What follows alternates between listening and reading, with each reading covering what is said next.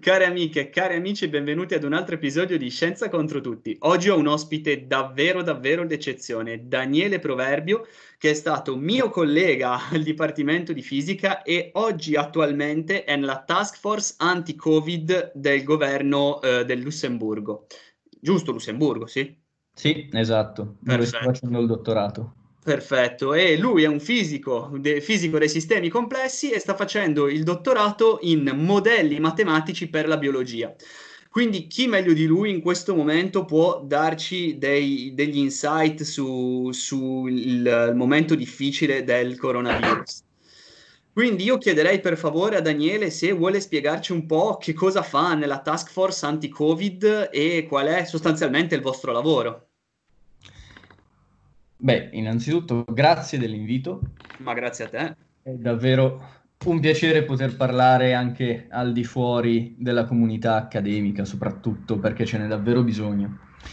Allora, in brevissimo, quello che stiamo facendo è i consulenti per il governo, ovvero realizzazione di previsioni a breve e medio termine e proiezioni a medio e lungo termine di ciò che può essere e ciò che sarà della epidemia di Covid. Faccio subito un uh, brevissimo distinguo tra previsioni e proiezioni, perché è parecchio importante e non è sempre esattamente spiegato, soprattutto nella comunicazione di massa.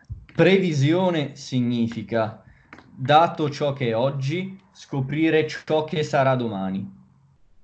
Altrimenti detto, i casi nuovi, per esempio, di infezione di oggi, ci danno delle informazioni su quali sono i casi di domani.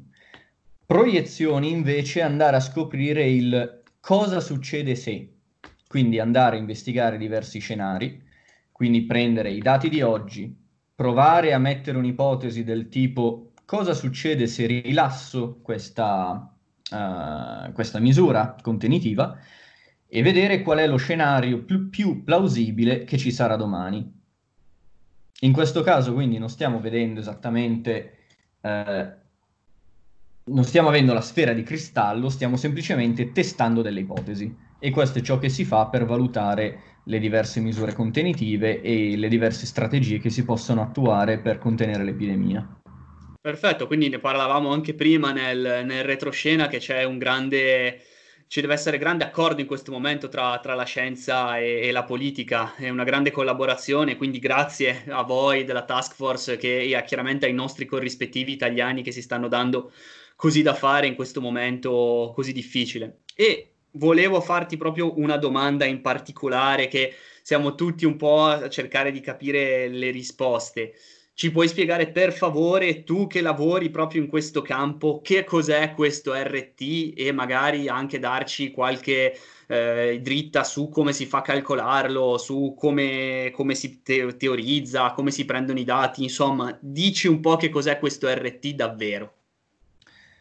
Allora, anche qua brevissimamente, RT è un termometro, ovvero un indicatore che misura lo stato di avanzamento dell'epidemia.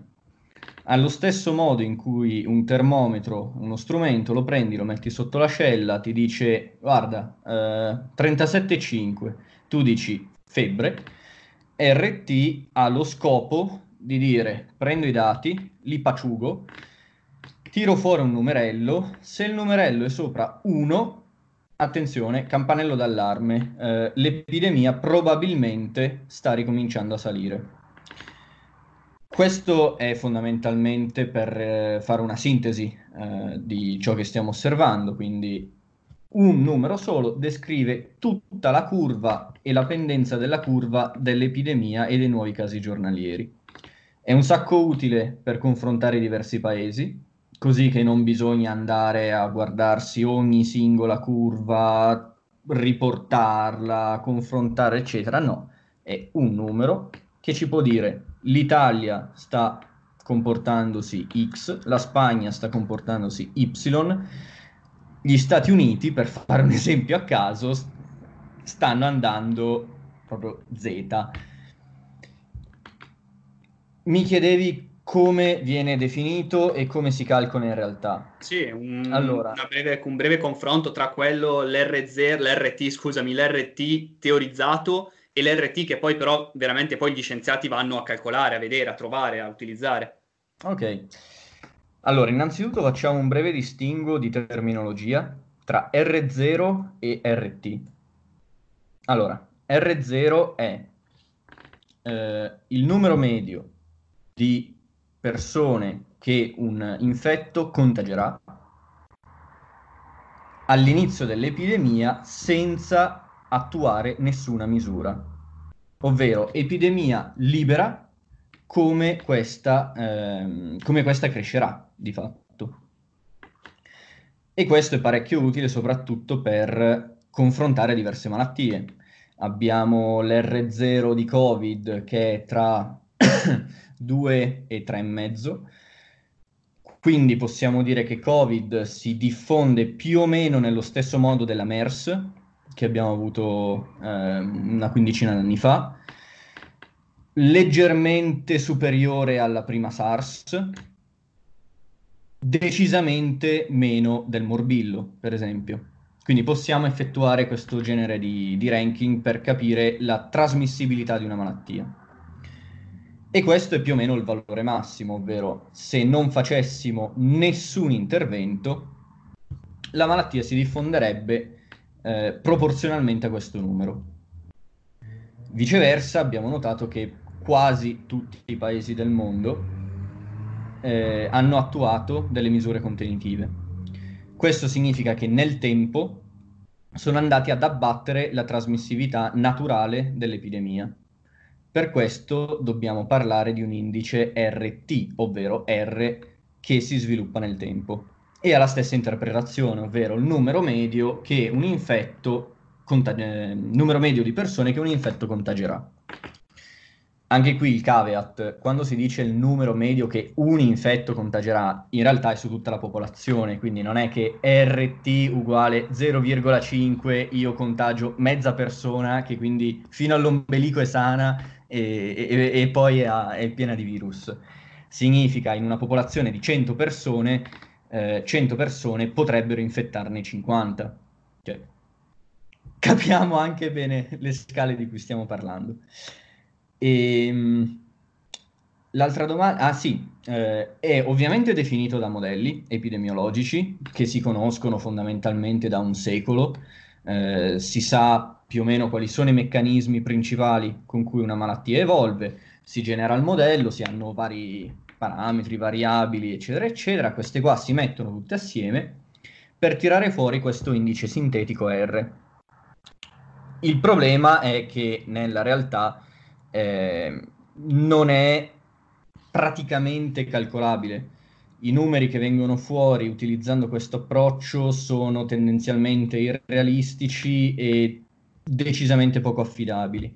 Quindi tendenzialmente ci si, ehm, ci si appoggia a dei metodi direttamente basati su dati, quindi statistica, e quindi fondamentalmente si cerca di connettere i punti di infezioni giornaliere nel tempo, anche qua fare un processamento statistico, ottenere questo valore che però quindi dipenderà un po' dal contesto in cui si è. Eh, ritorniamo all'esempio del termometro. Vero che quando il termometro ti segna 37,5 dici hai la febbre, ma se tu sei appena uscito da una sauna finlandese, non ha assolutamente senso tenere questo 37,5 come valore, perché ovviamente sarai surriscaldato per via della sauna. Stesso dicasi per R. Dato che è una misura statistica, funziona molto bene quando i numeri sono abbastanza grandi.